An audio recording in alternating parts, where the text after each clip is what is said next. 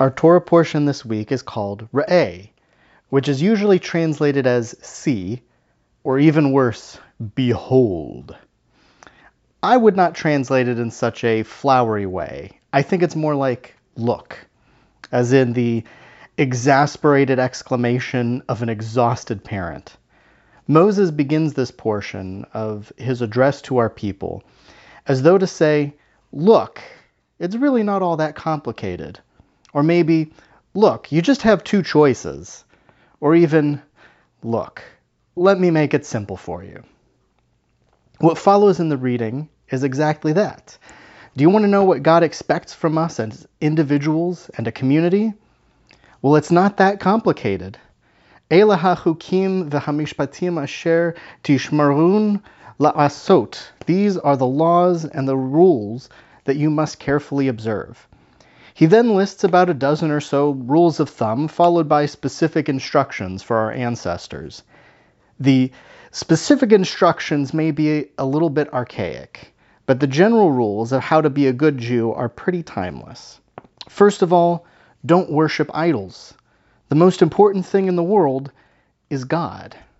It's not anything that you can make or buy, so don't prioritize something man made over being a godly person. Don't make the focus of your being achievement or beauty or amassing wealth. Don't pretend that you can control other people or life and death or nature because you can't. God is in charge of all that stuff. And look, God is actually pretty awesome. We have a lot of wonderful things in our lives. I know it's not rosy all the time, but God actually wants you to be happy. That's why there are so many great holidays that we celebrate. And that's why meat is so tasty. That's 12 chapter 12 verse 20 for anyone following along. When Adonai enlarges your territory as you have been promised and you say, I shall eat some meat, for you have the urge to eat meat, you may eat meat whenever you wish. Don't worry. God also made grains and lots of tasty fruits and veggies like grapes or olives if you're a vegetarian or your cardiologist says no more red meat. That's in 1423. But look, this doesn't mean that you can do whatever you want. There are rules for a reason. And you might think that you know better, but you don't. No one gets to decide what's right and wrong other than God. That's why we have this whole Torah thing in the first place. What kind of a mess would the world be in if everyone just did whatever they thought was right without thinking about any consequences? Lo tasun kachol asher anachnu osim po hayom. You can't do whatever you want, wherever you want, whenever you want. Ish kol hayashar be'ainav. With everybody just deciding what's right and wrong in their own eyes. My translation, by the way. Look, that's why you have to be a part of a community. We all need to chip in to make things work. You bring 10% of what you have, and I'll bring 10% of what I have, and pretty soon we've got a real party going. And we can include everyone, even those who can't afford as much as others, because it's not a party unless everyone's invited. And don't think that just because that's not how other people act, you can act like them. This is the Jewish way to act. Always will be. So, look, this is what makes it so important to keep those traditions and teach these lessons in your own home too. How you live your life in your home and what you pass on to the next generation matters.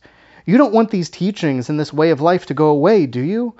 Sometimes it might look hard because look, we all make compromises in our families for the sake of keeping the peace, but this is one of those things that's worth taking a stand for. Look, if anyone ever tells you it's not worth it, there are lots of other things in life that are more important. Don't listen to them. Even if they're persuasive and charismatic, don't let them convince you that these Jewish customs are not important, or that God is not important, or that living a life according to an ethical code is not important.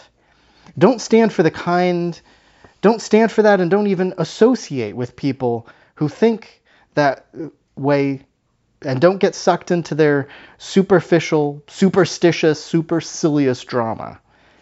At the same time, don't get down on yourself too hard when things don't go right because, look, it's not worth beating yourself up over.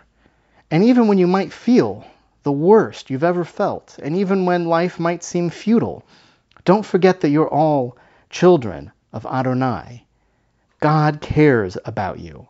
There's no one in the world that God would rather have on the side of goodness, righteousness, and justice than you.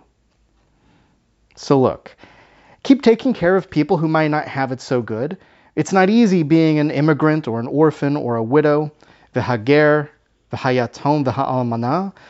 And there are lots of folks around you who might not have the same support system or financial resources or social capital. So keep helping them and raising them up until the playing field is level and there are no more poor people. Look, I know that there will pretty much always be poor people, but we can at least do everything that we can to be as generous as we can. You might not always want to, but that's why this reminder is here in the Torah. Look, that way everyone can get to celebrate all of the great holidays that we have, whether it's a Passover Seder or the high holidays or one of those other holidays that you're never quite sure when they are. God really just wants us to be happy and celebrate together. It can be your own family or a new friend, employee, coworker, or someone who might not have somewhere to go. Just order up the catering and invite everyone. V'simchat v'samachta bechagecha, and you shall rejoice in your festival with your son and daughter, your male and female worker, the Levite, the immigrant, the orphan, and the widow in your communities. Everyone pitches in what they can. Everyone has a good time, and everyone celebrates what Judaism is all about. Don't worship material things. Don't think you can make up your own rules because you're part of a community. Let God be in charge of what God is in charge of. Keep the fun parts and the serious parts of Judaism alive in your home. Give generously to people who need the help and celebrate, celebrate, celebrate with everyone. Look, is that so hard? That's all it takes to be a good Jew. That's all Moses is trying to tell us. Just look.